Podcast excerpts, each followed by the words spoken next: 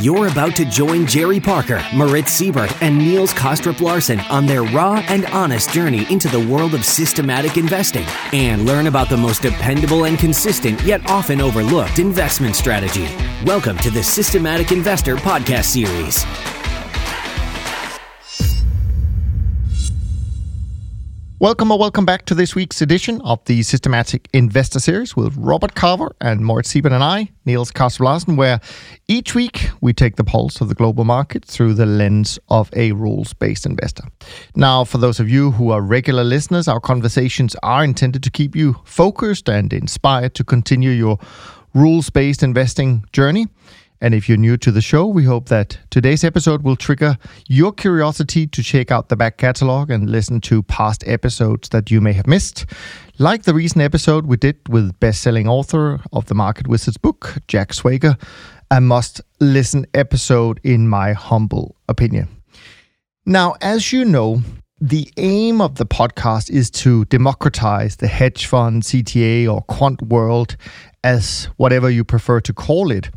And if you want to be part of this journey, what we ask of you is that if you can comment, if you can share these episodes, if you can rate and review them in iTunes, we greatly appreciate it. That is kind of the payback you can give us for putting in the time and dedication each week to the podcast. And as long as that continues to happen, so that we can see that you're getting value from them, we will, of course, continue to do them. And it's not so much whether or not you have a big following and therefore whether or not your share matters or not. It doesn't really matter at all. In fact, even if you have a small following, because if you share it on your feed or on your page, it tells Facebook, Twitter, Google, iTunes, or YouTube that this is something that might interest other people based on the number of people sharing it. So, this is how that it lets us know that the topic that we're discussing and the content that we delivered was worth your time. And so, with that said, Rob Moritz, great to be back with you this week. How are you doing where you are today? Hey, Niels. Hey, Rob. Doing fine. Good. Yeah, it's been a few weeks, quite an exciting few weeks. Quite a lot's happened since I was last on at the, the beginning of October, I think it was. Absolutely. Can't wait to dig into that. Before we do, let me give you um, kind of a quick market wrap, which is today not going to be a market wrap whatsoever, just something that I stumbled across. I think most of the people listening to our conversations each week, they know I'm not a great fan of the mainstream financial media as a source of sound financial advice. But now and then, you do hear something that really makes sense like this quote from Jeremy Grantham on a recent appearance of his on CNBC. And in it, he said, The only reality that you can never change is that higher priced assets will produce a lower return than a lower priced asset. You can't have your cake and eat it. You can enjoy it now, or you can enjoy it steadily in the distant future, but not both. And the price we pay for having this market go higher and higher is a lower 10 year return from the peak. And I think if you were to look at a super long term chart of the return of a kind of a classic 60 40 portfolio, even if you go back to the, the 1920s, and of course we had the big peak in 2000, the tech bubble, expected returns really have never been lower than they are today. So I think that the challenge that most investors are experiencing at the moment is that on one hand, they are worried about these extremes will come to an end, a sudden one, most likely. On the other hand, they are fearful of missing out of these markets as they continue to rise. So we're all looking for some kind of safety net and tail risk hedges, but ideally some that don't cost anything. But as our listeners will know, I don't believe that it is necessary to predict the market conditions and when they will change. You only have to respond to them when they do. And of course, this is precisely what we do through our systematic trend following and volatility trading strategies. So that was a slightly different market wrap because I'm sure we're going to get into some of the market actions when we run through our portfolios. So uh, since you have been out for a few weeks, um, Rob. And as you said, a lot of things have happened since. Why don't you uh, kick it off? Tell us what you've noticed, what's happening in your portfolio as we stand. Yeah, it's interesting actually, and this is often the case with um, you know with sort of systematic CTA style, style strategy. An awful lot can be happening in the world, but won't necessarily be represented in the return. So actually, for the last since I came came on last, which is about I don't know five or six weeks ago, I'm actually a little bit up, like up 35 basis points, and um, in terms of the returns, it's kind of a nice even spread. So really, the financials lost money. So I lost money in equities, bonds, and then against that made money in um, in oil and gas and FX. So kind of an interesting spread there. It's also useful, I think, to give you the figures for the last week or so because of what you guys we're going to have similar. So we've got similar lookbacks, if you like, for comparison. And actually, the last seven days has been pretty good. I'm up 2.6% uh, over the last week. And the, the, the main profitable market there was was actually natural gas, but also platinum and pork bellies. So um, you know, a, a, kind of not really again sort of financial. So the, the mainstream financial media is obviously very focused on what's happening in in particular in equities. Where obviously we've had the vaccine news a couple of weeks ago now. There was a very sharp rally in equities. You know, everyone was focused on that, of course, and you know, I have a long only portfolio that did extremely well and actually that day was a small down for my futures portfolio but you know it wasn't it wasn't like the you know there was like a massive up and a massive down there was a small down and that's nice to see isn't it so you've, you've really got that diversification coming in when the long only portfolio is doing well the thing that's sort of a bit of a hedge if you like you know not explicitly but implicitly has got a small loss that means hopefully that when the long only portfolio does less well you know you, you get the the balancing effect the other way so um so yeah, been quite a lot of ups and downs but actually the you know the, the systematic portfolio is just kind of just on a fairly even keel, up about ten percent since the start of the year now, and really not a, a, year of great drama to be honest, compared to my long only equities, which obviously has been like a like an exciting roller coaster. Yeah, that's pretty good, I would say. Yeah. What about you, Moritz? How was your week? Good week for the trend following program. I think uh, the best week in um, quite a few months, to be honest. Uh, I didn't didn't actually count it, but from what I can recollect, I, I didn't have a week that was better than 1.6%, which is my performance last week in, in quite some time. So um, quite happy about it. And most of the money, I think, was made on, on the long positions, as is uh, normally the case. Uh, still long the grains, so soybeans, soybean meal, bean oil, all of that has worked really well. Wheat and corn, too. Long iron ore. This one is just um, very steady very steady to the top side and, and producing kind of like uh, gains like clockwork from a long positioning. Biggest gain from being long Bitcoin, no surprise there. That thing is uh, on a on a ride, and uh, and not that many losing markets. I mean, um, you know, a bunch of losing positions, but they were all relatively tiny. Maybe gold lost a bit of money. Maybe I've lost a little bit of money in, in some of the bond markets, but nothing really maybe maybe a bit in the energies, but nothing really too exciting. So um, pretty good week for me. Yeah, no, cool, great. I mean, on our side, our trend following strategy also had a pretty solid week. Interestingly enough, with all the sectors, and and that is a change, doing well. It was led by bonds, currencies, grains, as you mentioned as well. Best market for us, just uh, I think like you, uh, Rob, nat, uh, nat gas pretty solid, despite actually some of the other energy markets uh, detracting a little bit from the performance. We've obviously seen the COVID 19 vaccine news, which has had some some effect in terms of uh, reducing quote unquote uncertainty in, in some of the uh, markets, the US uh, equity markets specifically. And that meant that the VIX uh, remained low, at least in, in recent history. It is above 22 for, for the week, so it is above its long term mean, but uh, at least it's coming down a bit. Normalizing. Our volatility strategy actually also had a pretty solid week from those developments, not even a single losing day, which is unusual for these type of strategies. So, uh, yeah, all in all, pretty good as we head into the Thanksgiving week, I guess. Now, we do have some questions in from Mervyn and from Daniel and Antonio. But Rob, you also provided some really cool topics that we can talk about. So why don't you kick off, Rob, with something that you found interesting? In the meantime, I'm going to pull up the questions we had from our listeners that we will also uh, get into today? Yeah, relates actually to the. Was it Jeremy Grantham you quoted earlier? It was. Yeah, it relates to that quote actually, because um, obviously the strategy of buying things when they're low in price rather than high in price is, you know, commonly known as value.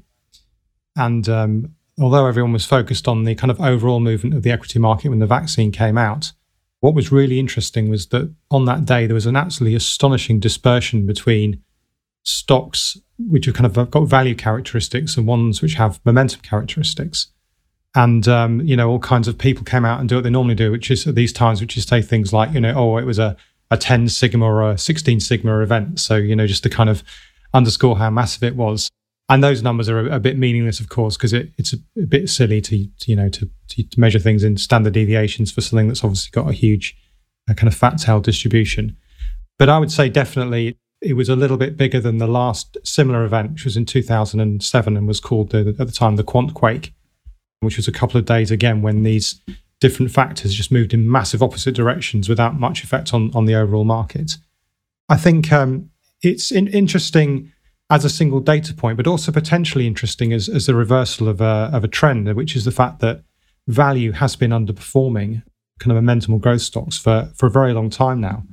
And um, I've got a piece on my screen from, from JP Morgan who did some more detailed analysis on this. And they looked at the, the PE spread on the S&P 500 between value and um, the, the market overall.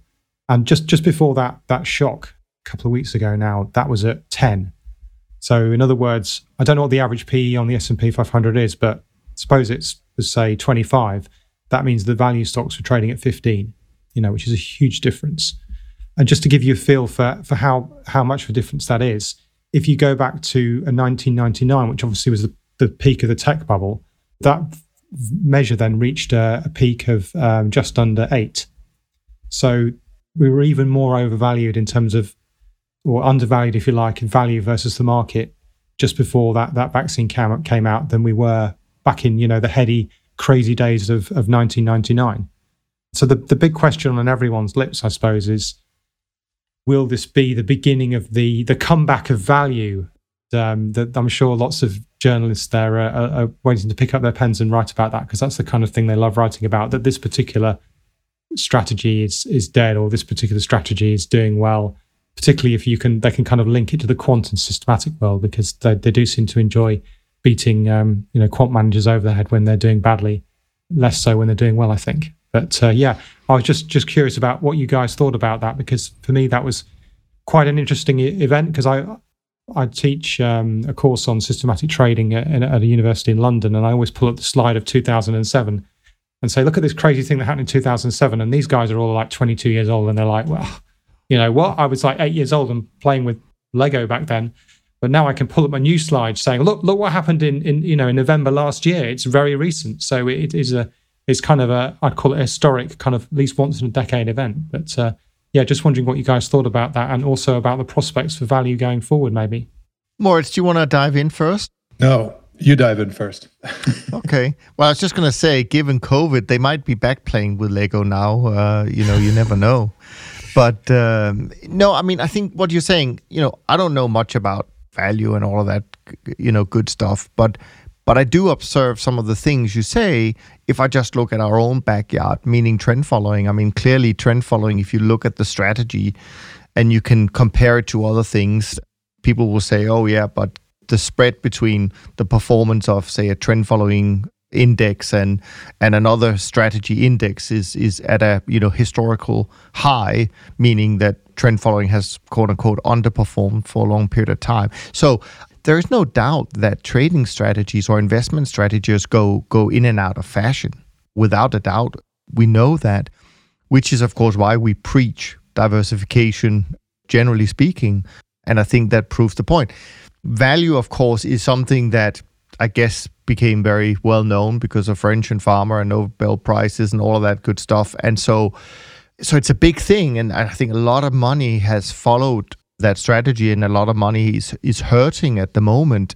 Unfortunately, we can't say exactly the same about trend following because that not that many not that many investors, uh, uh, you know, are into trend following on a global scheme, so to speak. But the problem is always timing, and I think the the quote I was talking about in the beginning about even though we get to these extremes, right? And let's just say value again, you know, we're at an extreme and so on and so forth. The question is, do we need to worry about always anticipating when that it's going to turn? Or are we going to apply our normal discipline kind of systematic framework and say we don't need to worry about it because the data will show us, right? And we may get a few false starts. We we know that. And I think it's it's the same with everything we do. You look at your individual markets and you see how many trades can go in a row without producing a any profit. You might have three or four losing trades in a row, even in the same market. But then suddenly you get that big move up. And the only way I know of to uh, kind of uh, deal with that is through diversification, and the same would go for for for the on a strategy level, which is kind of interesting. And I, and, and this might go in a completely di- different direction, and I'd love to hear both of your views on this because a lot of our listeners, I think, are interested in trading models and and how we develop them and all of that stuff, and and so. And, and a lot of the people we talked about and a lot of the literature swears to this kind of walk forward methodology, right? You can't use too much of in sample data, et cetera, et cetera. One of the things that I've been thinking of recently is that why not instead develop and you know test all sorts of parameter combinations and just look for, for, for parameter combinations that okay okay on one hand they need to be profitable and and maybe there are some minimum requirements for that return stream. But then why not look for just return streams that are uncorrelated and combine them? That's what we do in our portfolios. Why not just do that? Why wouldn't it work even if you're dealing even even if you're working with in-sample data? Why wouldn't that work on a model level? So anyway, I just want to throw that in because it comes back to this point about diversification.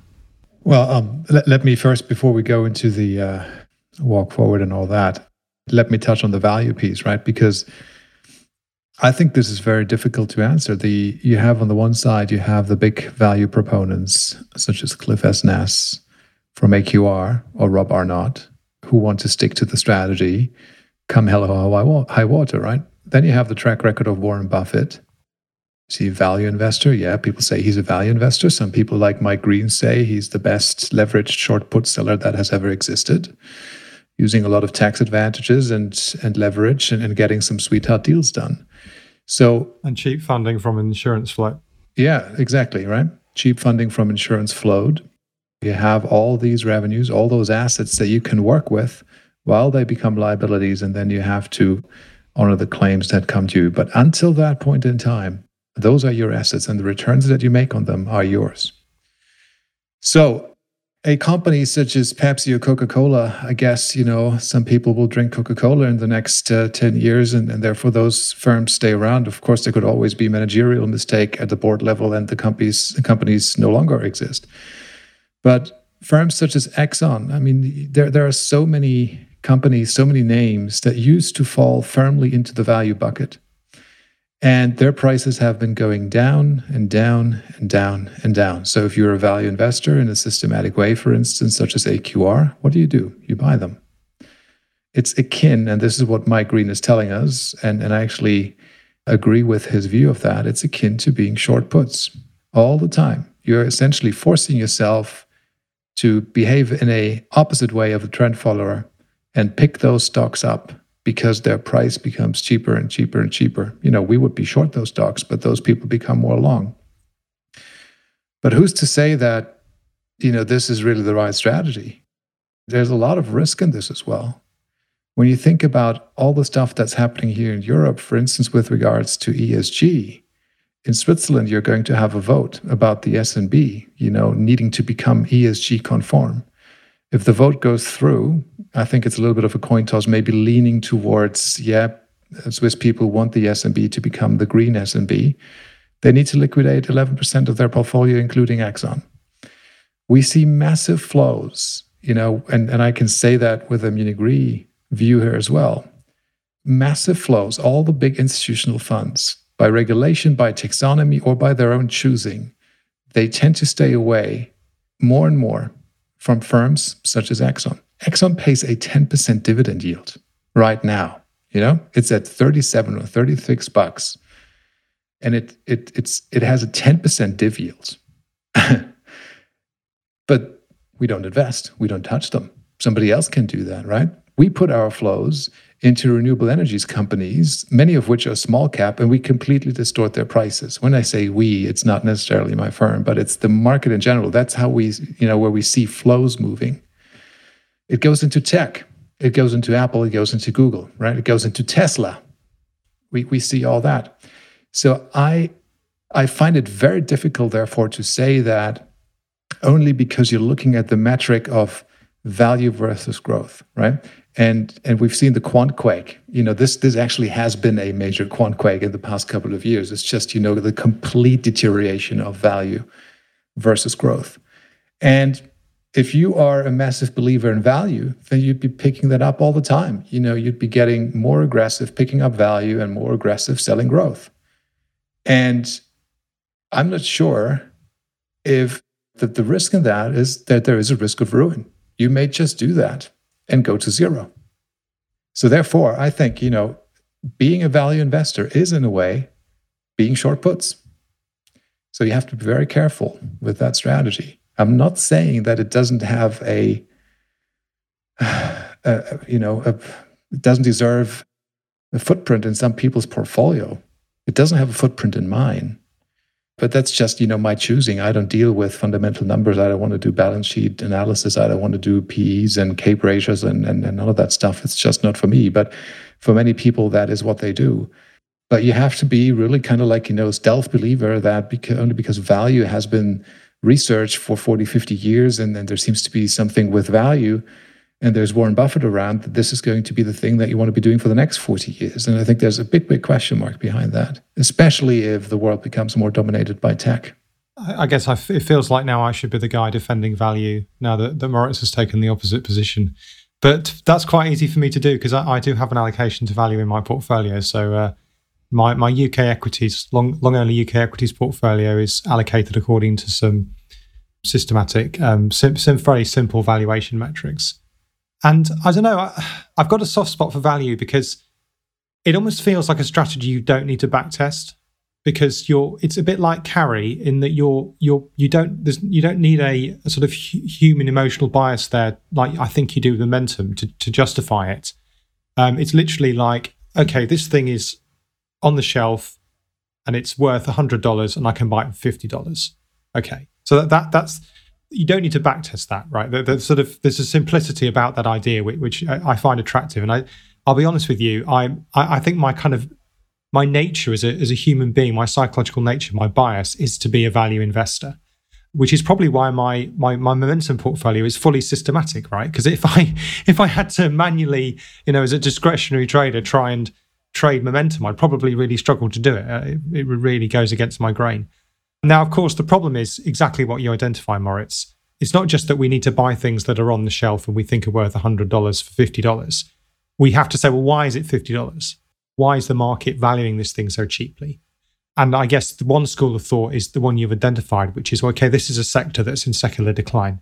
The earnings are going to fall consistently, probably from now until the point when the company goes bust. And therefore, the PE ratios should, should you know, you shouldn't be paying a kind of market average 20 PE ratio for that. It probably only is worth a 15 or a 10 or an, a 5 PE ratio. The thing is actually worth what, what you can pay for it.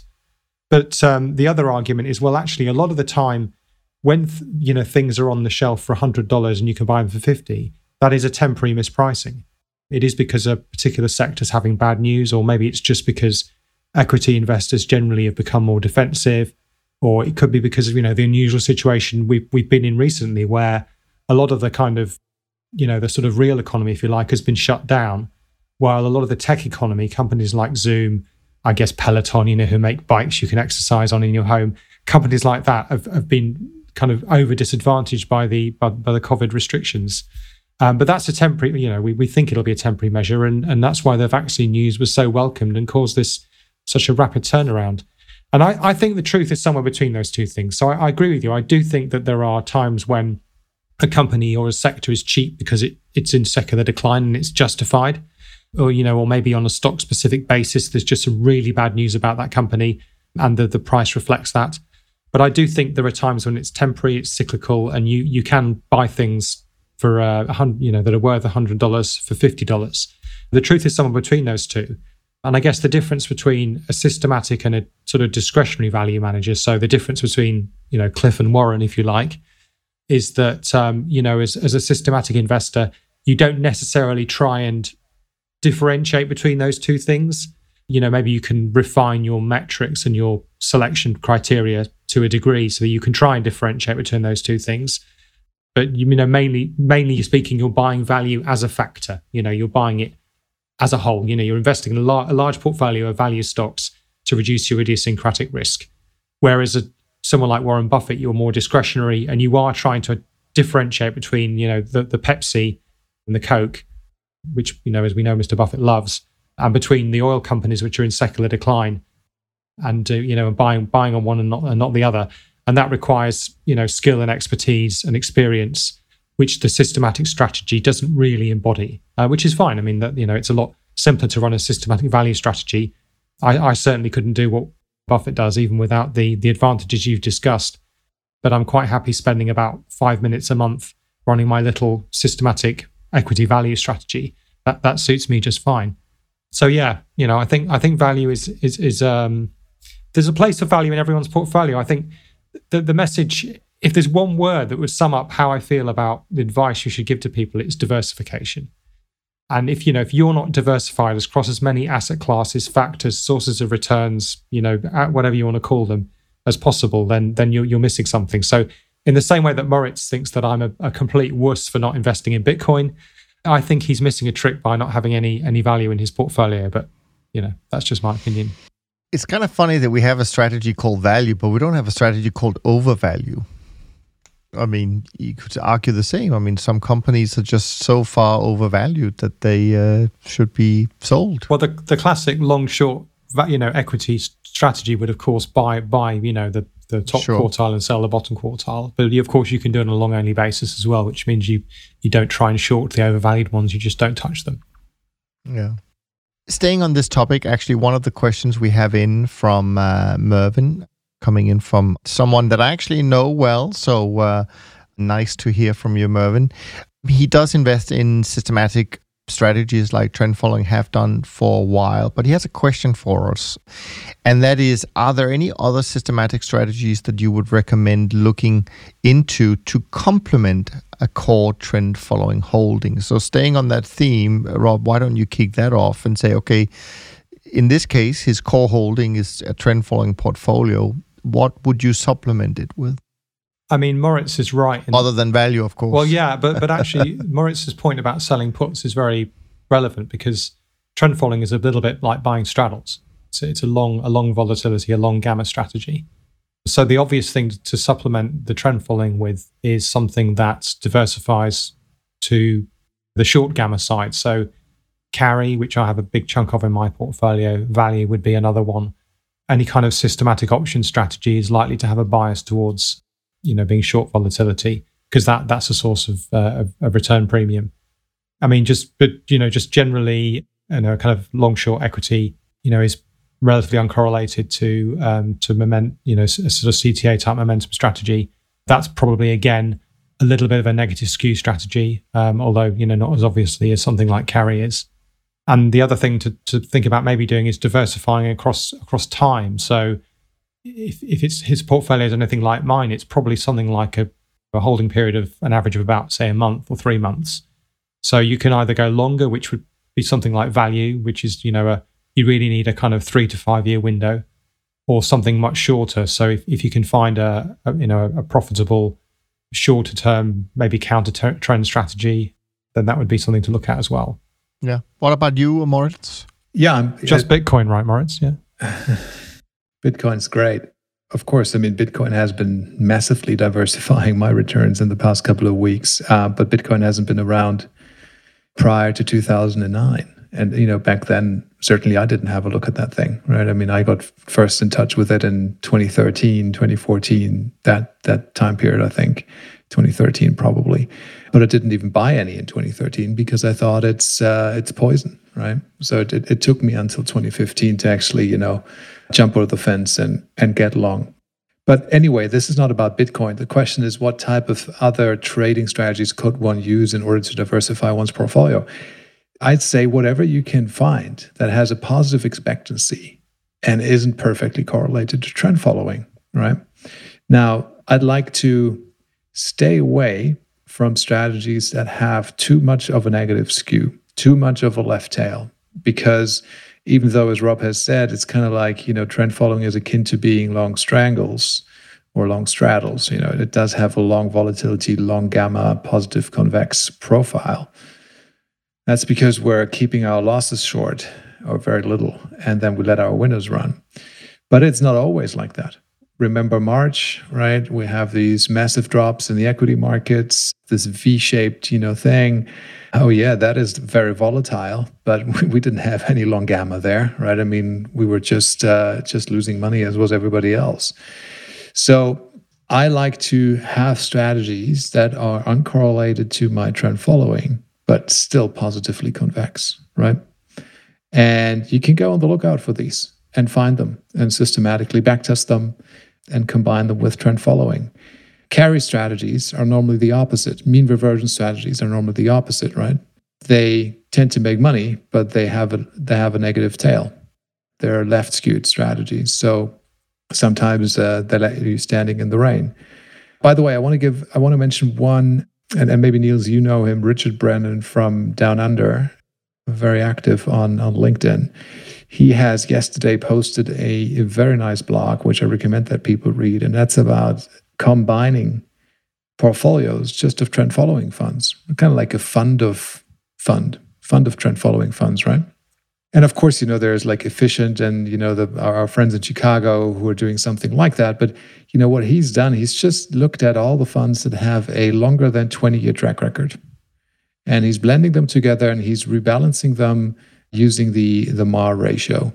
So here you have it, just a bunch of strategies, 10, right? They're all trend following in nature. They all have this very nice feature of being positively convex, if you will, or, you know, they over longer holding periods, they tend to be right skewed. And the, the picture, the, the, the result of that is just beautiful. So you don't necessarily have to go in, into I don't know, selling puts or, or doing carry or doing mean reversion or anything where you go like, okay, because I'm long gamma, long vol, even though, you know, we say that is that is the case. Technically speaking, we're not long gamma, we're not long vol, right? I mean, if volatility rises, our NAV of we, we don't have Vega, we don't have gamma, right? But people just say that way. And therefore I'm now selling puts on equities because this is a nice complement to my trend following portfolio. Well, I don't know. I think there's better ways of doing that. Well, I mean, you've obviously touched on on most of the things. I mean, I would, generally speaking, kind of along the lines of of what you said, Mort, try and keep things very simple.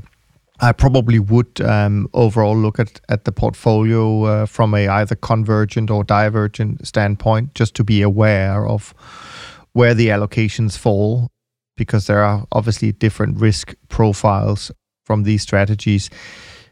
Of course, having done this for for a while, I fall more in the camp of divergent strategies like trend following, uh, like uh, some kind of long volatility uh, type strategy, or even a hybrid where you can be both, but but at least you have the flexibility. And if you if you have if you have to have an allocation to equities, uh, you know we know that the combinations of equities and, and trend following is very powerful. So I think that that is also something that's worth considering, of course, even though it feels difficult maybe to buy equities after a 12 year bull run, but there we are. As long as it's complemented by trend following, I, I feel better about it. But I will also say a little bit like uh, both of you said, I also like the diversification of time frame, meaning that if you stay in the kind of very liquid space, and I actually think liquidity will be incredibly important going forward. Whenever this whatever we call it. But when the next big crisis uh, come, I think liquidity is going to be something that's going to save you. So I like these liquid strategies, future strategies. So if you can find some shorter term managers, that might be useful as well. But also, as you said, Moritz, I mean, even different types of trend following can be diversifying in itself. We know that. Now, what when we say that we of course don't know if it's the time frame that makes them different if it's the markets they trade that makes them different if it's the risk allocation whatever that makes them different. But the fact is that probably no two trend followers are the same. So uh, if you can establish people who've been around for a long time where their strategies have actually been through some some good and some bad periods in real time and they've survived it and adapted and so on and so forth, that in itself is is a great strategy as well. Rob, you wanted to say something? Yeah, just to pick up on that actually. So in my own portfolio, I've got about five different ways of measuring trends, from you know this moving average crossovers up to uh, various other things, and these things are like correlated ninety to ninety five percent. And people may think, well, what, what, why, why are you doing this? This is crazy. But I'm like, well, you know, okay, maybe it only gives me a, a 10 or a 15% increase in, in Sharpe because, you know, with five or six things that are correlated, 90%, that's all you can expect. But that's free money. I mean, you know, it's not it's not like it's costing me anything. I, re- I write I write the extra code once, do spend some time on backtesting, and then the thing is just running. And that's probably quite similar to investing in a bunch of similar trend following managers. They they've got similar way. They're going to have slightly different ways of measuring trends, slightly different portfolio allocations, you know, slightly different um, risk management rules and what what have you. It always strikes me how you know even the the three of us are supposedly doing the same thing, how different our views are on things like you know volatility sizing, for example. And uh, I know from speaking to other people across the industry that there are a lot of different ways of doing what what seems like quite a similar thing. So yeah, I mean, it, it's um, the best diversification is of course to move away to other things that are completely different. But of course, that has its downsides, as we've discussed. But you know, it's it's almost free money sometimes the diversification you can get with with just a tiny little bit of extra effort. And um, you know, it it seems people say to me, why why wouldn't you just pick the best way of picking up trends? And this is something a lot of retail traders say. What's the best way of picking up trends? I'm like, I don't really know. I've got five or six ways of doing it. I don't know which is best, so I just do them all and take an average. You know. Yeah, makes complete sense. So, Mervyn, I hope this was helpful for you. I wish you all the best. And also, just to let you know, Rob, uh, Mervyn has read all your books and is a great fan, as he is of also Jack Schwager's book, which of course we also are great fans of. So, let me move on to uh, the last couple of questions that we had in from our listeners, and then we'll add some of your uh, topics as well, uh, Rob. This is a question that I know we've discussed in the past, Moritz, with with with Jerry, and it, it it's from Daniel, I should say, by the way. The first question is: How do you think about open equity versus closed equity in terms of drawdowns? I understand the industry standards. Maybe clients are definitely regulation will use open equity, but I don't see the logic of using open equity uh, drawdown especially for longer term trend following, where the system design is to exit the position when the trend starts going the other way? It's a long question, but I think maybe that gives us enough to go with open versus closed equity. Do you want to kick that off, uh, Moritz, since I know it's something we've debated with Jerry? Yeah, I'm I'm happy to take a start there. I I don't measure drawdown relative to open trade equity, I've never done it. I definitely measure it relative to closed equity, and I measure it compared to my net asset value.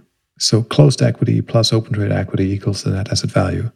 But just looking at the drawdown of the open trade equity, to me, that has never, I, it doesn't occur to me why that would be a meaningful metric for me to have a look at you know, because I'm quite liberal with my open trade equity to begin with, I'll, I'll, let that fluctuate, and at some point it hits its its stop or exit. But yes, I do look at drawdown relative to closed trade equity because that is capital that's in my pocket, and um, in relation to my net liquidation value, so to say. Is this something you've been thinking about as well, Rob? Yeah, this is one of those weird things where my career is basically, you know, working in institution, in sort of an institutional world for a long time, and then seven years ago, you know, effectively retiring from the industry and you know writing books and, and then coming into contact with people a lot more on the sort of retail side. And uh, one of the things that struck me was talking to people who are more from the retail side is is a lot of them are obsessed with the difference between open and closed positions and open and closed equities and open and closed drawdowns. And for me, this was completely bewildering, frankly, because you know if if I it makes no difference to me. Let let's keep it simple. Suppose I I buy shares in I don't know Tesla at three hundred dollars. Um, and the price falls by $100, so I'm down $100 a share.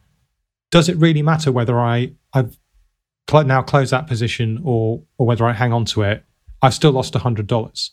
And they seem to a lot of you know there's kind of view that uh, you know you hear people say things like oh well it's not a loss until you take it and all and all this kind of stuff that that and and they sort of it to me just seems weird. I can't understand it because um you know my background's in economics and um, at university I would you take courses in accounting and, and you learn about things like mark to market accounting um, and um, you know, when I when I started trading in, in, investment banking, I'm sure my boss would have been really happy if if I'd say lost a, a million dollars in a week and said to him, "It's okay, it's okay because I haven't actually closed the trade yet."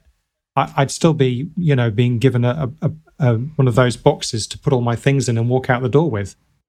It's irrelevant as to whether the trade is open or closed. The money's been lost under mark to market accounting. So I've I've never really been able to understand why you'd have any distinction between open and closed anything. Uh, and in fact, sometimes I think it can lead to to dangerous behavior because, you know, let's say you're running a, a trend following system, but you're you're doing it manually, and, and um, you know the thing starts to move against you. You're th- and you start thinking, well, it's okay. It's not a loss. It's hit my stop loss, but it's not really a loss because I haven't closed the position yet. I'm just going to hang on. And then, of course, it, you know, you've you basically broken the rules of your system, and you're no longer trend following. You're just, you know, randomly gambling and exiting when you feel like it. So, um, not not only have I I never I've never done it, I actually generally find the question confusing because it, it, it doesn't really fit into my my worldview, which is that you should just always mark to market. You know, it doesn't matter whether positions are open or closed. The only thing it might have an effect on is is your you know your margin usage, for, for example, because obviously the more open positions you have, um, you know, the, the higher your margin usage will be. But generally speaking, with, with the kinds of portfolios and risk levels that, that we run, you know, we, we're normally using only perhaps a quarter or a third of our capital at most for margin anyway. Now, I want to hear maybe Moritz respond to that a little bit, but I want to add something uh, about it because maybe people are a little bit confused when when when you say Moritz that you're very liberal with your open trade equity. Isn't it just in, and this is my interpretation of it? Doesn't it just mean that in in a sense you you um, your stops are perhaps slow to to um, to move up along with the price in general meaning you're not really it's not that you're relaxed about it it's just that once you have made some money i mean it'll take a little bit of time if the market moves up quickly before your stops catches up because you're not you're not taking more risk per se. Your risk was decided when you entered the trade right? Correct. The risk is decided when i entered the trade and uh, i will keep that trade intact until an exit is hit. That can be the initial stop loss or it can be the exit over time for that position. So that position now has some open trade equity, but I'm not only because I see these, this equity, only because I see the dollars, right? The green dollars, the positive number that stares in my face. Uh, you know, I don't want to move stops up or reduce risks or do vol controlling trades or do this, that, and the other thing in order to get closer to the honeypot my, and I've said this before with vol targeting, I find it very important to let these winners run, right? And that means that I need to be in a position to accept the fact that my open trade equity will be volatile. I need to give it that room. I'm not too fussed about it. But I'm very, very tight with my closed equity because that's in my pocket. You know, when I when I take the position and it goes against me, it eats into my equity, then no, no, no, no, no. That becomes a hot potato. I want to get out, right? But if it has something positive on the clock, yeah, fine. Let's play with that, right? It could, it's kind of like you see it. It is still, you know, this is money that the market has given to me. Of course, you know, I can click the mouse and take that money. I can, you know, succumb to the bait. Here it is. It, it you know, it's almost my money. I could take it but nobody forces me to do that. You know, I can still risk that money. And it feels very much better to me to risk that money, which the market has already given to me, than paying it out of my own pocketbook. So, to be clear, Moritz, would that mean in simple terms, you you put a position on today, and you might have say a five percent stop loss. If you then make a twenty five percent profit on that, your stop loss would would be. I don't know whether you would go all the way back down to flat, or whether you would say, okay, now I'm going to happy to increase my stop loss to ten percent. Maybe you don't do it formally like that, but does does is that kind of the behavior that the system gives you? Well, you know, it, it depends a, a, little bit on uh, you know how the market develops. You know, if it jumps up, uh, if I have a position and it jumps up twenty five percent the next day, then you know my stop will no longer be five percent below my entry, or you know whatever number ATRs below my entry. Right, uh, that stop will move up, and it will now essentially be at a point where I should make a profit if I don't gap through that stop. Would it be a similar level? No, not necessarily so it's not it's not a pure it's not a pure trailing stop. In other words, uh, it, it is. I'm, I'm using trailing stops, yeah. right? But I'm, I'm it's not. I'm not doing them always in the in a linear fashion. So I've I've I think you know, and probably in one of the first 20 or 30 episodes, I probably touched on that. If I have these very fast runaway markets, the example of, for instance, a market gapping 25% higher in a single day, that causes my trading stop behavior uh, to react in a different way than if that 25% up move happened over the course of 100 days. Because if if like if my trailing stop is hey I'm looking at the low of let's just you know say the last 100 days right? And the market gaps 25% up then well my stop is still down there. It hasn't moved right? It's still the the 100 day low. It doesn't recognize that there has been this massive you know fast way market so if I see something like that, or if my system detects something like that, that will trigger a certain behavior in my stop practice. And therefore, it will protect some of the profit that has been achieved through that move. But if the move is more smoothly dispersed over 100 days, it's, you know, same old, same old. Okay, let, maybe let me try answering, asking the question a different way. Because uh, I, I think that the way you trade does actually treat open and closed equity differently, whereas I don't. So let me put it this way my trading pattern will be irrelevant regardless of what trades, whether I've got a position open in a particular market. So I'll be bearish or bullish on a particular market, regardless of whether I've already opened a trade on it. So in other words, let's I could let's say I've never never traded before. I turn my computer on today. It'll do certain trades over the next week or so. If I turn my computer on in a week's time, having never traded before, it would basically end up taking, broadly speaking, there is this, there's some nothing to do with buffering that means that wouldn't happen. But it would basically want to take the same positions on, even though it hasn't held those positions for a week. So that, that that to me means I'm treating open and closed equity differently because I'm I don't care whether I'm in the market or not. Does that make sense? And I think you're doing something different. It sounds like you are. I didn't follow your example. Maybe it was too fast. It allows the example I get what Moritz is saying, and I think it's not. Yeah. I don't think it's unusual to say, yeah. I mean, of course, if you have a massive move up, you have certain things in your stop loss rules that moves your stop more quickly than if it's a slow move up. I think that's that's just rules, and and I and maybe it's just the narrative. Meaning, I think what Moritz does, many people do but maybe they don't talk about it uh, in the same way, saying I, I'm more liberal with my open profits. I mean, I think we all agree that that uh, in, in in trend following, you sometimes need to. We know markets will correct it; they don't go up in a straight line or they don't go down in a straight line, right? They will. They need a little bit of breathing space, and that's essentially what I think Moritz is trying to or what he's saying is that yeah i mean the trade needs a bit of breathing space. If it's going in my way i'm not going to strictly follow it by by always being one yeah. you know atr behind or below the, the the trade kind of thing. It's not a linear stop moving up every single day. I guess what i'm trying to understand is is so for i don't actually use stop losses in my main momentum portfolio anyway but, but, but um in the systems I've designed that do have stop losses in them, the, the the the, sizing of the stop loss it obviously depends on various factors. I mean, and volatility is a big part of that. So you know, whether measured by ATR or standard deviation, and we've already had that debate, I think, on this program. So, um, but um, the point, I'm, the main point is for me, I will have a particular stop loss in a particular market on any given day, regardless of whether I have a position, whether I've had that position for a week or a month or six months and regardless of how much open profit there is in there, the amount of open, whether it's been profitable or not is completely irrelevant to me.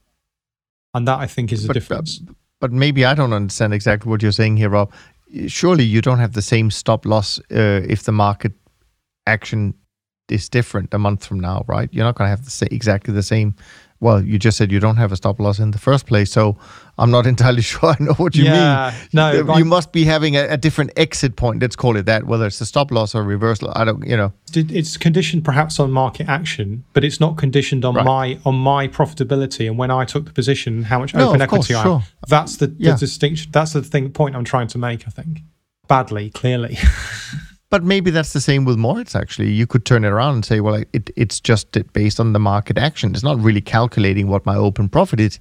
It's a stop loss rule that obviously takes into account an unknown market action. But if the market does this, the stop will do that. And if the market does this. That's a good way of describing it. When you think about it, we've just mentioned at the beginning of this recording that, you know, a trend following strategy could be seen as being long a straddle or long a strangle. So we're paying a little bit of premium. Those are all our small losses. They actually eat into our equity. Like I said, I'm very tight with those. I don't want that to be too much, right? I don't want to pay too much premium. So I'm getting out. That's a hot potato. Throw the trade away. Don't worry about it. There'll be another 10,000 trades over my lifetime. This is just one. Don't worry about it. Get rid, get out of it. We may even have to get back in two days from now, right? Or, ne- or tomorrow even.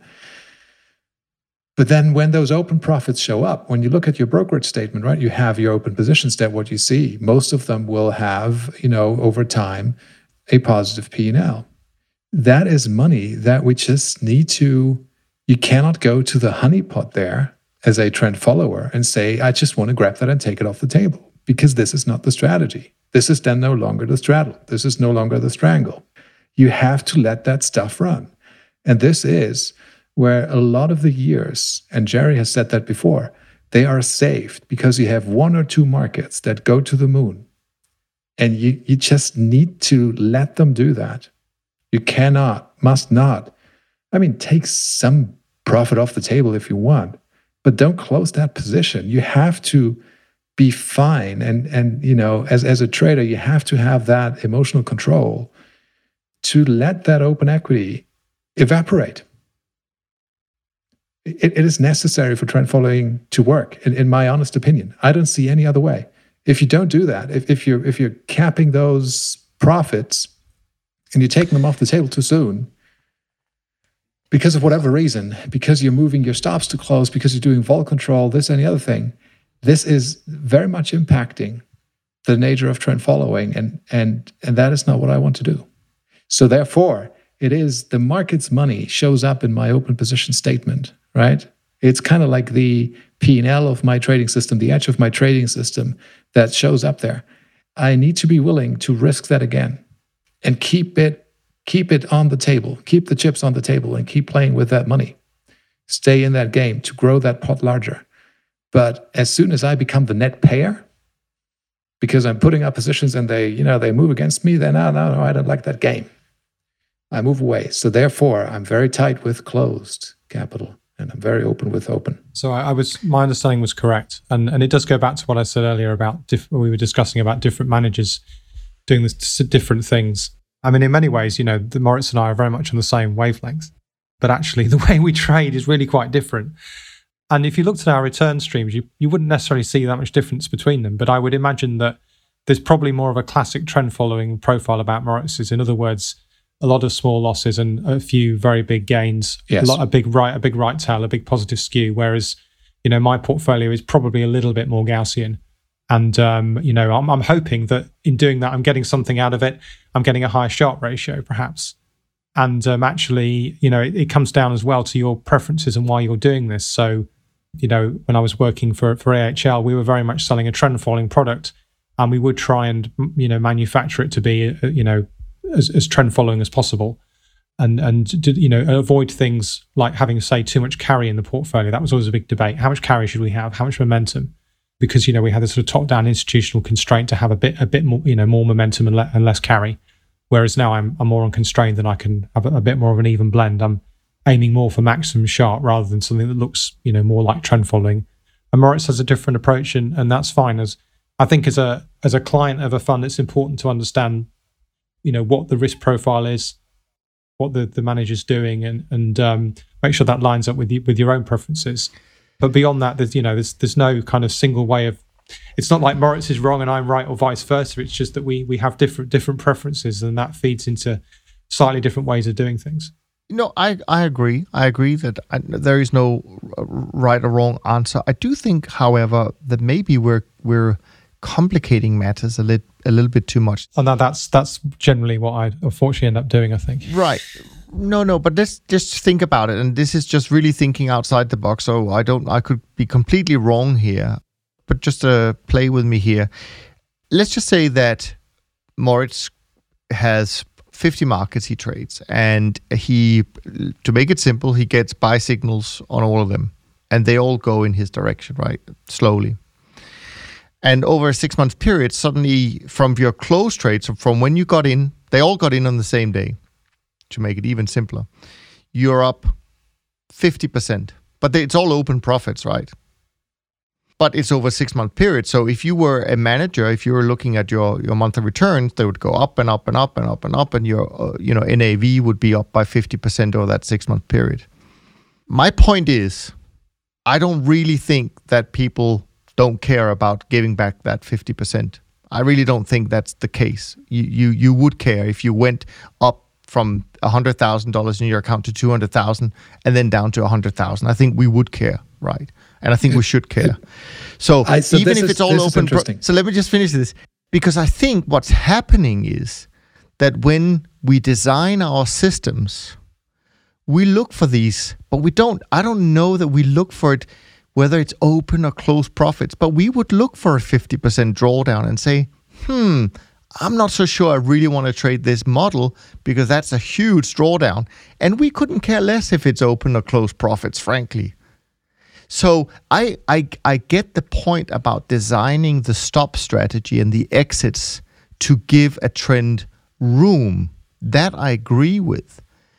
But I don't know if I agree with saying I don't care about open profit because if it's big enough, we will care about it, not giving it all back.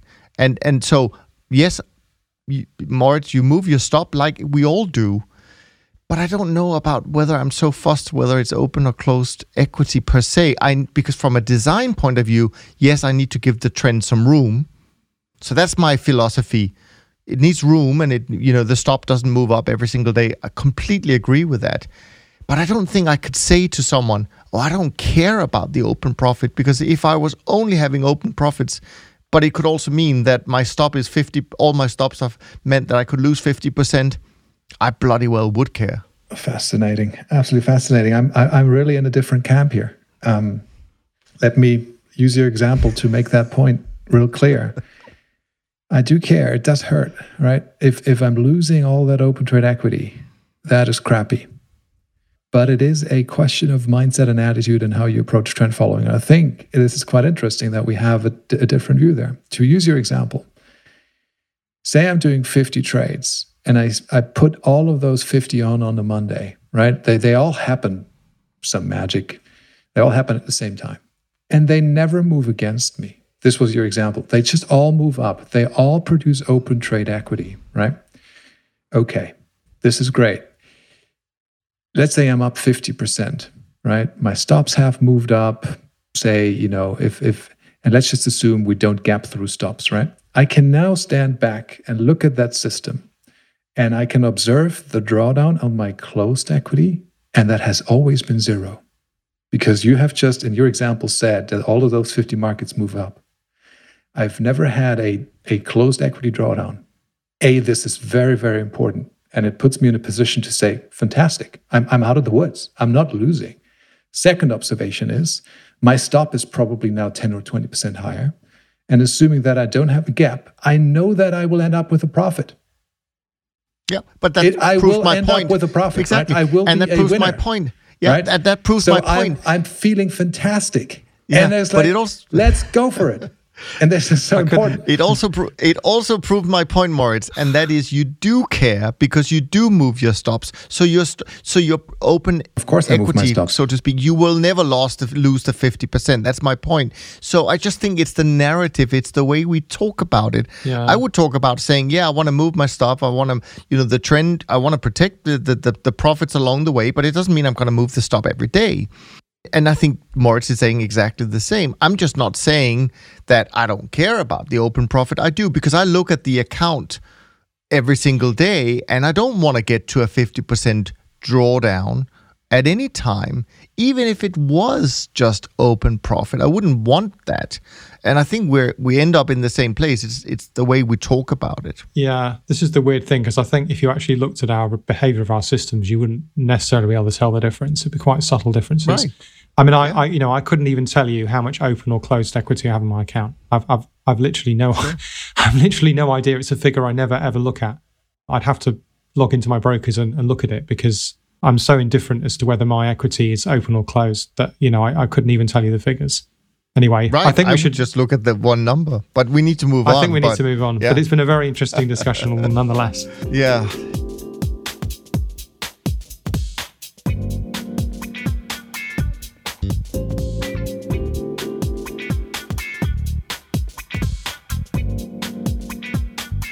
Daniel, see what you got us into, and you even have another question here, which um, which we will of course do. So Daniel's second question is I'm starting to think about hedging or using a spread type position for longer term trend following in equities. Your trend following system could be long Apple, for example, but you could be short something like the E minis or the SPY.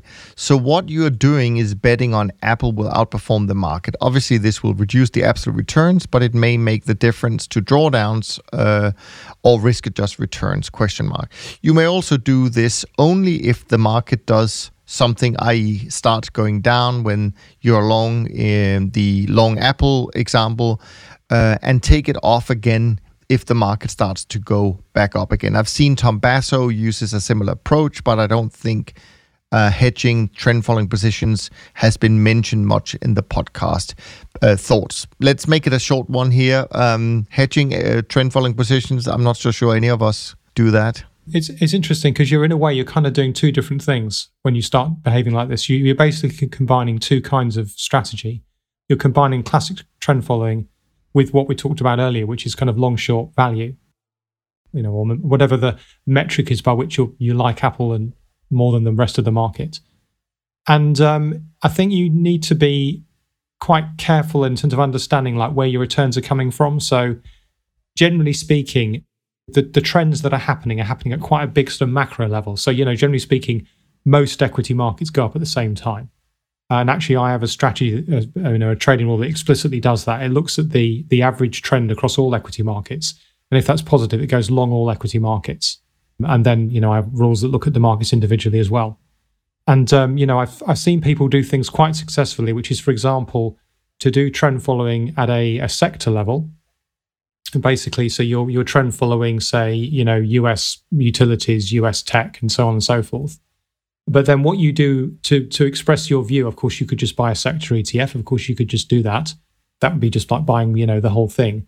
But then what they do within that is they say okay if I'm going to be long this sector let's say you're long US tech you then bring in your your your valuation or your your momentum or whatever metrics you're using and you selectively go long the stocks that look most attractive on that basis so you're you're doing you're combining your your momentum view on the sector with your kind of intra-sector view on on value or growth or whatever to buy the cheapest stocks. And if you're going to be short a particular sector, then you choose the most overvalued stocks stocks within the sector and go short those. Um, so that's probably, and to me at least, a more natural way of combining these these two different styles. I think if if you you know if you're going long Apple but short the market, I mean that's basically just a hedged relative value bet on Apple. It's no longer a momentum strategy anymore. Um, whereas doing this other this other way of doing it, you are still maintaining the character of the momentum there. Cool. If it's okay with you, Moritz, I'll move on to um, final question. Yeah, cool. This is from Antonio, and this is about different kinds of moving averages. Antonio writes So far, I've been unable to see best results with integrating moving average and exponential moving average in my trend following strategy, whilst the Arnaud Legoux moving average, ALMA, seems to be cutting trend reversals more accurately and contributing to less negative PL periods. It bears the question that I'll ask in a less technical way Trend followers frequently mention simple and exponential moving averages as a component of their strategy. There are other moving average algorithms out there. I wonder if one particular moving average could intrinsically be the best due to its algorithm alone, or if the algorithm is secondary to sticking with the one the biggest market movers use. So must be biggest funds given the nature of trend following. I have to say, I don't know what an ALMA moving average is, so I'm going to yeah, pass that. I just had to Google on to um, Rob. But I'll, I'll, just very quickly because I'm sure Moritz has something to say as well. But I already answered this question earlier when I said I had about six or seven different ways of measuring trends, and I didn't. Actually, I don't actually know which is the best, and I don't think you can even answer that question. So I, I just use an average of them all. Um, so you know that that's. I think picking one individual method is potentially going down the road of overfitting. That's my opinion, at least. Anyway. Yeah. What about you, Moritz? Do you know? No, I, I, don't. I don't have that much more actually. I exactly D- diversify if you can with your portfolio size. I mean, this is normally the limiting factor, right? Diversify across markets and diversify across styles and diversify across timeframes. So, what does that mean? Diversify across markets means trade many markets. Obviously, the larger your portfolio, the more markets you can trade diversify across style to me that means you know if you have a breakout strategy that's you know thing that i that i trade. But you could you know uh, absolutely combine a breakout strategy with moving average or crossover or regression based slope based you know trend detection system. And all of those i think have their or time series momentum very classic right? And and all of those have have high correlations to one another but they're not perfect right? So there's like like rob was saying earlier that is essentially free money for you to harvest right there. It will improve your risk adjusted returns if you do that but it requires you to have the capital.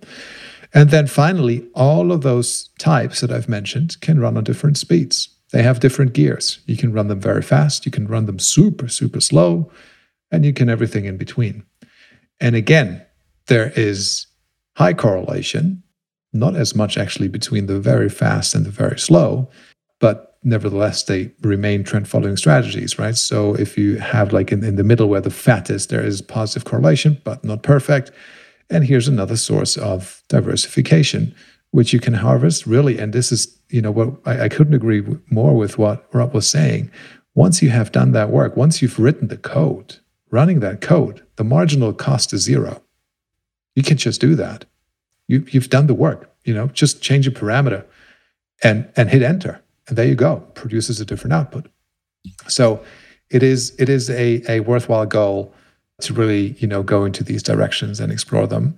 And I would not just trade one strategy with just one moving average, say, you know, 200 day moving average, and certainly not just one market. You know, there's mark, there's strategies out there that go like, oh yeah, here's the S&P 500, and here's the S&P 500 that is long flat using a 200 day moving average.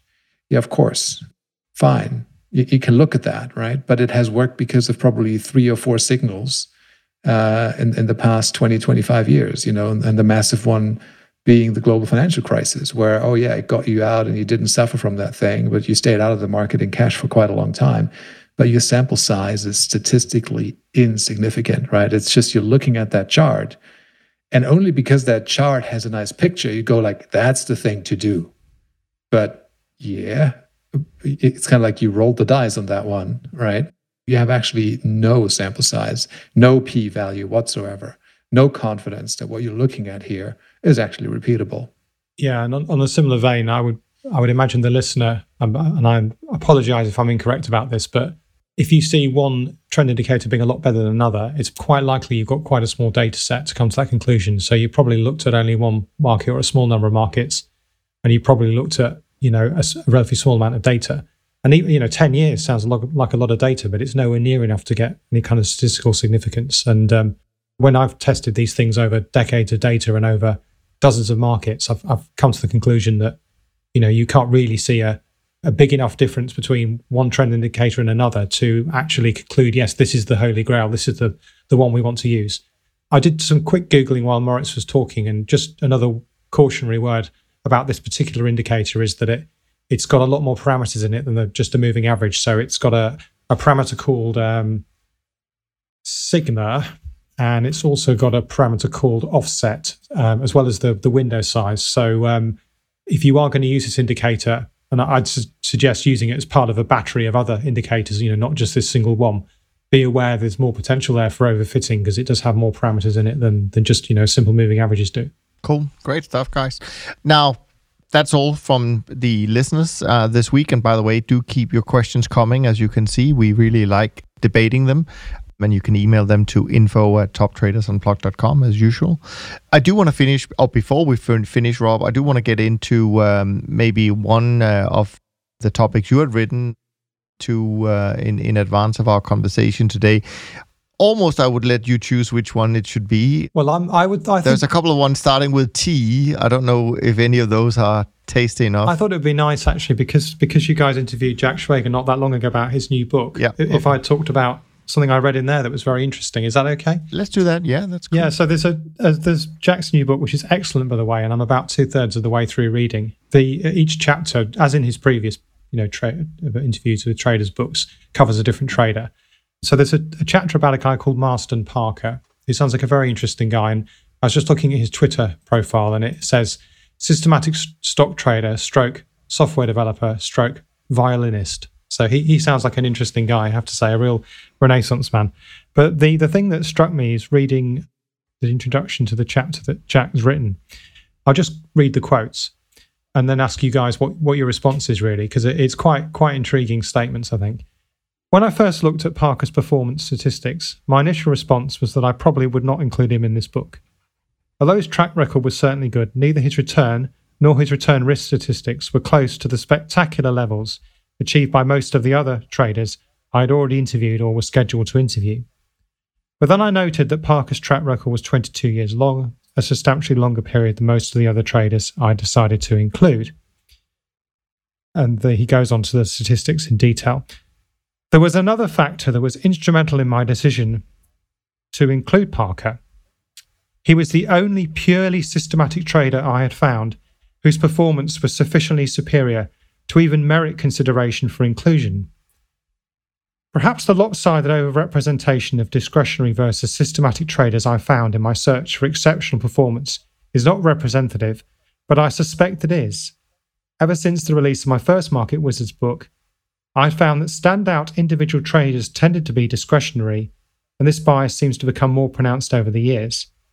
There may be many systematic traders who are profitable, but few that outperform benchmarks by wide margins over long periods. So there we are. Jack, Jack's laid the gauntlet out there on the the systematic versus uh, discretionary camp. So I just I just thought what you guys thought about that statement, whether you agree with it or not. Is it fair, and are there reasons for it?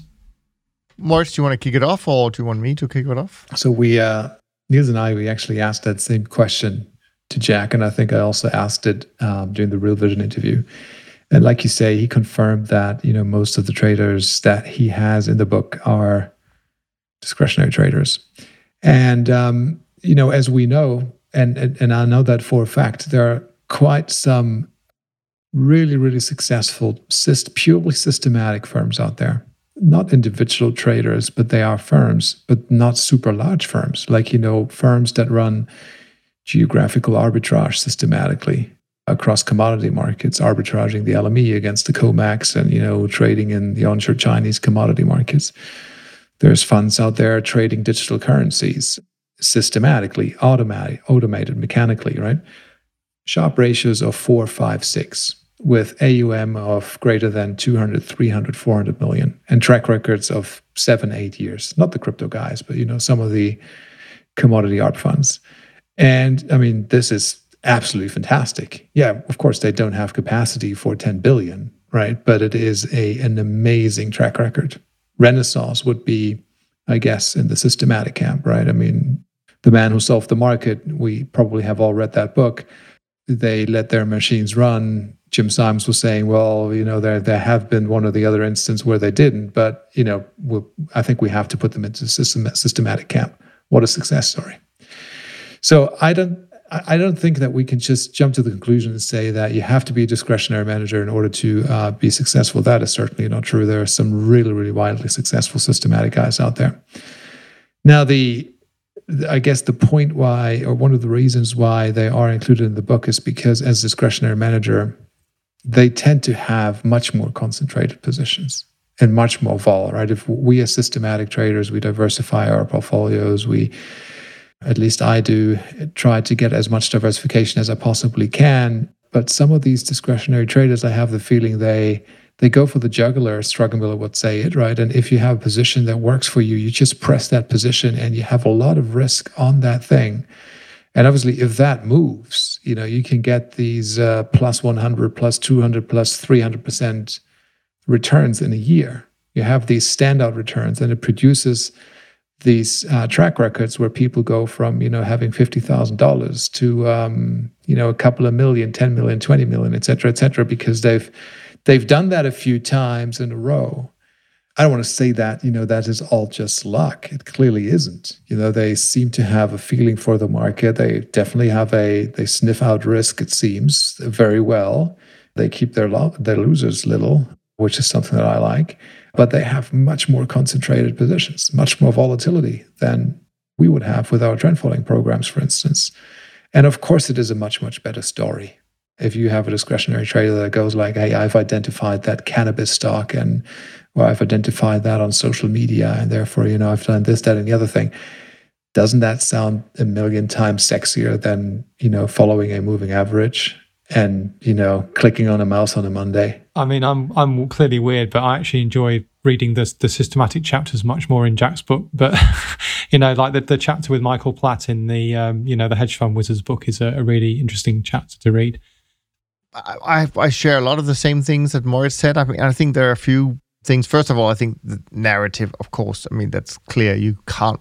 It's going to be much more difficult to make a, a an interesting book for the wider audience based on on trend follows. We know that narrative matters, so that's one thing. I will also say, and and and and by no means trying to take anything away from from from the results that these people have had, but I do think there's a, difference, right? I mean, first of all, I would say that as far as I can remember, at least, all of the most successful managers that has a long track record, really, for the most part, I think they're all systematic. Okay. So, like Renaissance Technologies, et cetera, et cetera. If you take someone like Dunn Capital, I mean, we have a 46 year track record. You don't find many eh, discretionary managers that last that long because it's very hard to keep going. And it may not be 800 or 300% or whatever it is per year, but compound over 46 years, it's it's it's pretty awesome. So I think that you know when you write a book, yeah, you can find people that have done really well for 10 years and made a lot of money, and of course you will with some of the stories that that are in there, you certainly could debate whether there's a, a tremendous amount of luck involved as well. Not least that a lot of them are trading equities, and equities have been in a bull market for the last 10 years or so. But one thing, and I, I, and I don't know if we talked about this with Jack, but I certainly think Moritz and I talked about it last week when we talked about uh, our interview with Jack, and that is, I also think that we shouldn't forget that in our industry, we can't just say, oh, I'm not going to include that year because that was my starting year. That was a bad year. Don't worry about it. You know, a lot of these managers blew up their account, not just once, but several times before their track record starts. We can't do that in our industry. I mean, all our losses are in there. It's on the table for everyone to see. So it's, of course, not going to look as great as someone who said, Yeah, the first three times I blew up my account, that doesn't count. But then it, it did great. So I think there are definitely pros and cons. And, um, I think you're right. If you want to find these amazing stories that probably you have to look for for discretionary managers if you're talking about just getting the highest possible return. But if you want longevity and something that is possible to replicate over long periods of time, I think you're all in this systematic camp frankly. And some of the trades we talked about, yeah, these guys, what they do have in common with a lot of what we do is that they're very prepared. They have a great mindset. They are unemotional. They know their risk management to some extent. I actually don't think that all of them, you could say that they were um, fully in control of risk because if you can make 800% in a day, can't you lose at least 100%? I think you could.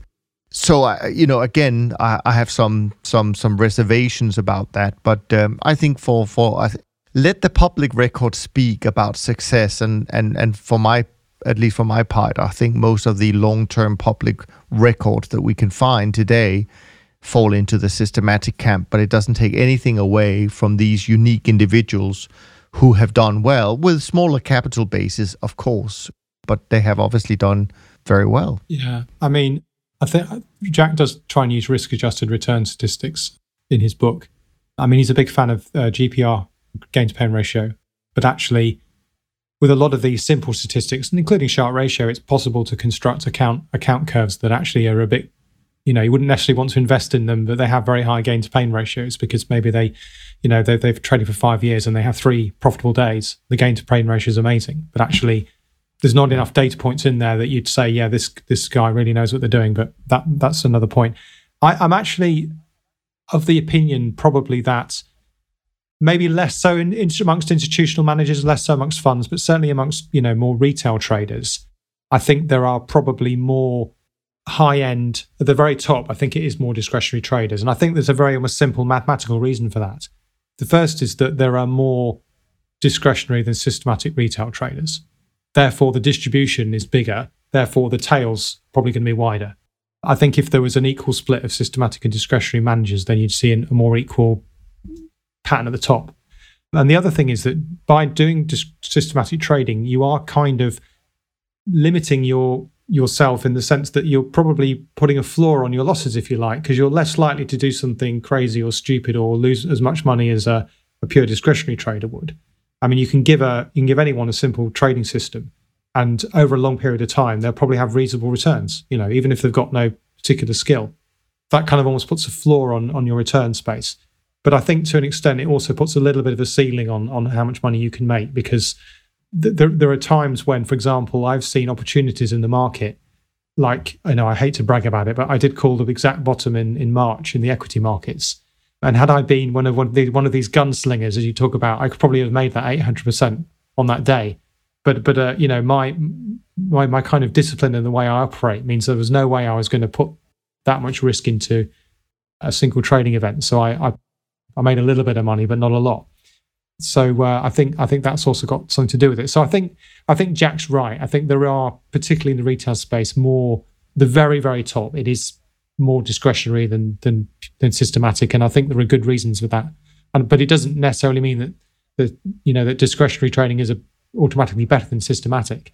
I'd say on average amongst the retail population, certainly the average systematic trader makes more money on average than the average discretionary trader. It's just at the very far end of the distribution, at the very top, you see more discretionary guys there. Mm. Yeah. Cool. Good stuff. Thanks for bringing that up, Rob. Now, just before we go to our final segment, which is maybe I don't even know if you've been part of this, Rob, so we might catch you completely off guard when we get to that. But before we get to that, just running through the numbers, I mean, um, speaking of uh, CTAs and trend following having a, a, a better time now, uh, the BTOP 50 index is up more than 2% now for the month of November, and it's back in the black for the year 2020, up 36 bips. The SocGen CTA index up 1.34% so far in November, but still down 2.2% for the year. Trend follows the S, uh, SocGen Trend Index up three quarters of a percent, and this is by the way as of Thursday, so could have made money yesterday, and down three quarters of a percent for the year the short term traders index up 13 bips for the month and uh, up just shy of 2% for the year. The risk premia index, SocGen risk premia index, um, down a little bit in November, still down a lot in, in 2020, down 15%. Obviously, MSCI World up very strong this month, up more than 10%, up 7% for the for the year, and the uh, World Government Bond Index is up 27 bips so far in um, in uh, this month. So Rob, what Moritz and I started doing just to add some extra value, hopefully, uh, towards the end of each episode, is to talk a little bit about what kind of content we enjoyed in the last week or so. Could be podcast, could be uh, an interview, could be a really good white paper, I guess. So, um, to give you a few seconds to think about that, I'm going to start with you, Moritz what caught your attention? What did you enjoy uh, this past week or so? I think I, I, I listened to two or three podcasts uh, while walking with a dog. The one that I remember and that I really liked is uh, on the What Bitcoin Did podcast uh, with Raoul Pal uh, called The Money Revolution. I recommend people listen to that. Cool. What about you, uh, Rob? Did you? You, you have put me on the spot. I have put you on the spot. Why not? Yeah, yeah, that's fine. You can deal with it. You're a pro. I can. I can actually. So it's something that we we didn't get around to talking about today which was the potential inclusion of Tesla in the S&P 500. So there was a nice little, very quite short blog post on uh, the Robot Wealth website, which is uh, quite a nice website that I follow, uh, and it, it, talks a bit about the the idea of index inclusion arbitrage. So we know Tesla's coming into the index. This is a known event. Well, can you really make money out of a, a known event like this? And it does kind of have a little bit of um, a link to some research papers on this particular subject um, and as to whether you can make money generally out, out of these things. So it's quite a nice little piece and a, a good introduction to that that particular systematic source of returns that, that we probably don't touch on, but but is out there. Cool, great. My pick this week will be a an interview actually on Real Vision between William White, who used to be a central banker for decades and even a banker to the central bankers, I guess, talking to Jim Grant. That was a fascinating conversation and uh, really touches on what he believes. And, and, and, and I think he has good information why central banks are probably getting this completely wrong. But of course, only time will tell. So, anyway, that was for me a very insightful uh, conversation. And on that note, we're going to wrap up this week's conversation episode. We hope that you enjoyed it. And uh, also, as mentioned earlier, please um, comment, please share, please rate and review. It really does inform us about what you like. It uh, also helps other people find our conversations. And of course, make sure you do send us your questions info at toptradersunplugged.com is where you um, where you can do that and uh, feel free to follow all of us on Twitter if you like. From Rob, Moritz, and me, thanks ever so much for listening, and we look forward to being back with you next week. In the meantime, be well and stay healthy. Thanks for listening to the Systematic Investor Podcast Series. If you enjoy this series, go on over to iTunes and leave an honest rating and review. And be sure to listen to all the other episodes from Top Traders Unplugged. If you have questions about systematic investing, send us an email with the word question in the subject line to info at toptradersunplugged.com and we'll try to get it on the show. And remember, all the discussion that we have about investment performance is about the past, and past performance does not guarantee or even infer anything about future performance. Also, understand that there's a significant risk of financial loss with all investment strategies, and you need to request and understand the specific risks from the investment manager about their products before you make investment decisions. Thanks for spending some of your valuable time with us, and we'll see you on the next episode of The Systematic Investor.